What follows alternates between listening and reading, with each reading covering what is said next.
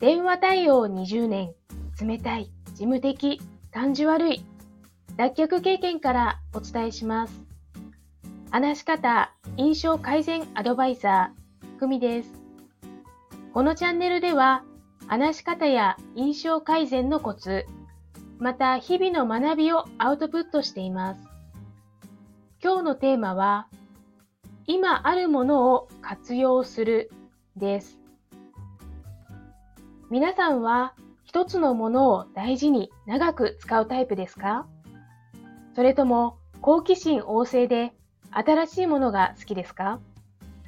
どちらにもその良さはありますね。私は話す仕事やそれを教える仕事をしていますが、決して自分の声は好きではありません。声帯からパーンと弾けるようなクリアな声を出す方、情緒たっぷりで人の心を癒す心地よい声の方、低い声で重厚感と落ち着きを感じさせる声の方、生まれる前に声を選べるなら自分の声は選びません。でも生まれ持ったこの声は変えられません。変えられるのは話し方、例えば抑揚、スピード、滑舌、フレーズです。